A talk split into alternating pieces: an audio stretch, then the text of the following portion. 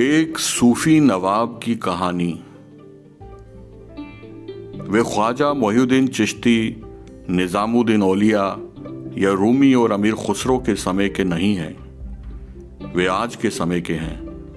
ज़िंदा हैं, कभी मुंबई और कभी लखनऊ में रहते हैं। मुजफ्फर अली। जी हाँ उमराव जान वाले मुजफ्फर अली।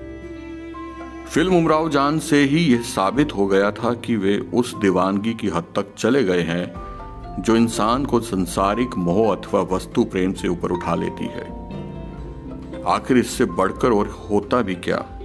लखनऊ की नवाबी संस्कृति का चित्रण। उस पेचीदा कहानी के दुखद अंत के बाद मुजफ्फर रहते भी कैसे पहले जैसे? क्योंकि इस कहानी के मुख्य पात्र, यानी फारूक शेख वास्तविक धरातल पर और कोई नहीं। मुजफ्फर के अपने पिता थे। मुजफ्फर के पिता यानी कोटबाड़ा, लखनऊ के नवाब।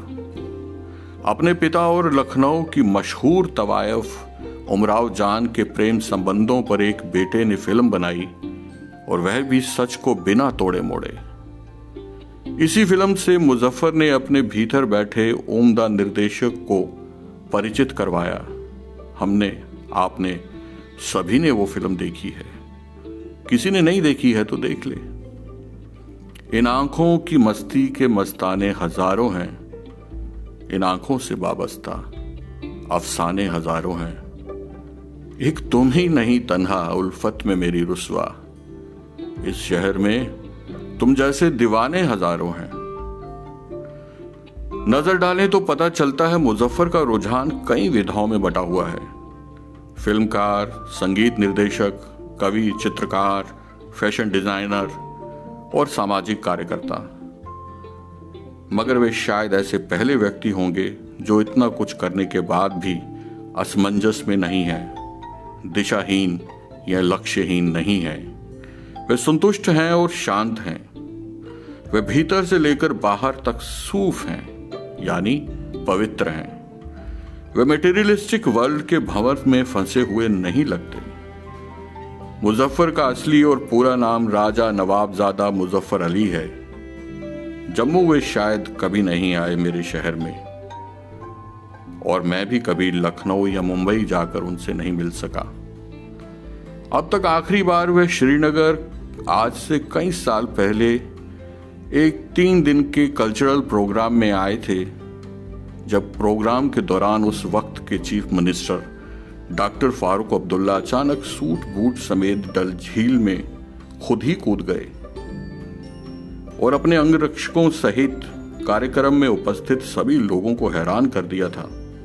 कईयों को तो लगा फारूक पागल हो गए हैं। तब मुजफ्फर भी वहीं मौजूद थे। इससे पहले लगातार दस वर्ष श्रीनगर में रह चुके हैं मुजफ्फर। 1990 में उन्हें मायूस होकर मुंबई वापस जाना पड़ा। कश्मीरी कवित्री हब्बा खातून के जीवन पर आधारित अपनी फ़िल्म, जूनी की शूटिंग अधूरी छोड़कर। आतंकवाद का यह शुरुआती दौर था। कश्मीरी पंडितों के विस्थापन से भी पहले जूनी की शूटिंग का अधर में लटकना आतंकवाद का पहला झटका था। यह झटका सिर्फ़ मुजफ्फर अली या मुंबई की फ़िल्म नगरी को ही नहीं बल्कि देश की आर्थिक और राजनीतिक धरातल को भी लगा। इसके बाद वादी में फ़िल्मों की शूटिंग होना बंद हो गई।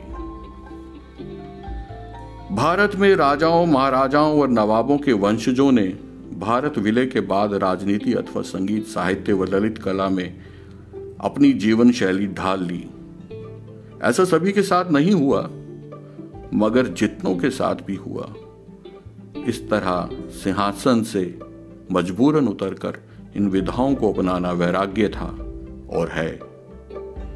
वैराग्य कोई बुरी चीज़ नहीं है और न ही ऐसी विधाओं को अपना चुके शाही खानदानों के फर्जंद। अमजद अली खान, डॉक्टर करण सिंह, मुजफ्फर अली, वीपी सिंह, शहरयार या भारतीय क्रिकेट टीम के पूर्व कप्तान नवाब पटौदी का वजूद किसी से कम है। ऐसा नहीं है। मगर जो था, वह आज नहीं है। मुजफ्फर उन्नीस सौ अठानवे में लोकसभा की लखनऊ सीट से अटल बिहारी वाजपेयी के खिलाफ चुनाव लड़े और हार गए। इसके बाद इसी सीट से जम्मू कश्मीर के अंतिम महाराजा के सपुत्र डॉक्टर करण सिंह भी वाजपेयी से ही हारे। अब इस समाज में अच्छे लोगों की कद्र नहीं है। यानी, क्या वाजपेयी बुरे थे? यह तो वही बात हुई कम आयु में मरने वाले लोगों के लिए अक्सर यह कहा जाता है, अच्छे लोगों को भगवान जल्दी बुला लेता है।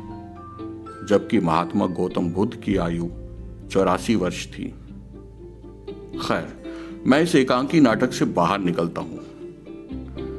मुजफ्फर अली ने सन 1990 के आसपास अपनी दूसरी पत्नी मीरा के साथ मिलकर द्वार पे रोजी एम्प्लॉयमेंट एट डोर स्टेप नामक एक संस्था बनाई। इस संस्था द्वारा ही मुजफ्फर के डिज़ाइन किए गए कपड़ों का व्यापार होता है और यहाँ के कमाए जाने वाले धन से ये दोनों कोटबाड़ा में गरीब बच्चों के लिए एक बड़ा स्कूल चला रहे हैं। उन्हें लगा कि नवाबी निज़ाम के बाद वे इसी तरह लोगों की सेवा कर सकते हैं, जिससे उनके दिल को उतना ही सुकून मिलता है जितना उन्हें सूफी कवियों को पढ़कर मिलता है। मुजफ्फर द्वारा डिज़ाइन किए गए कपड़ों में भी सादगी और सूफी असर झलकता है। यहाँ तक कि उनके संगीत में भी ऐसा ही असर है। यूँ लगता है उनका संगीत सुनकर सृष्टि के किसी न किसी कोने में कोई सूफी रक्स कर रहा है। खैर, जूनी तो नहीं बनी, मगर अब वे रूमी के जीवन पर फ़िल्म बनाएँगे। चलिए ठीक है, मगर क्या हुआ एक सिगरेट का? इस नाम से भी वह एक फ़िल्म बनाना चाहते थे। वह भी अभी तक नहीं बनी। आखिर में बताता हूँ मुजफ्फर, क्या कहते हैं। वे कहते हैं, इश्क की रूह तक पहुँचना मुश्किल है और इश्क रूह में बसता है। इश्क इलाही पाने का तरीका इतना सरल भी है कि जिससे आप प्रेम करते हैं, वही आपका खुदा हो जाता है। शुक्रिया दोस्तों। आज का फलसफा यही था एक सूफी नवाब की कहानी।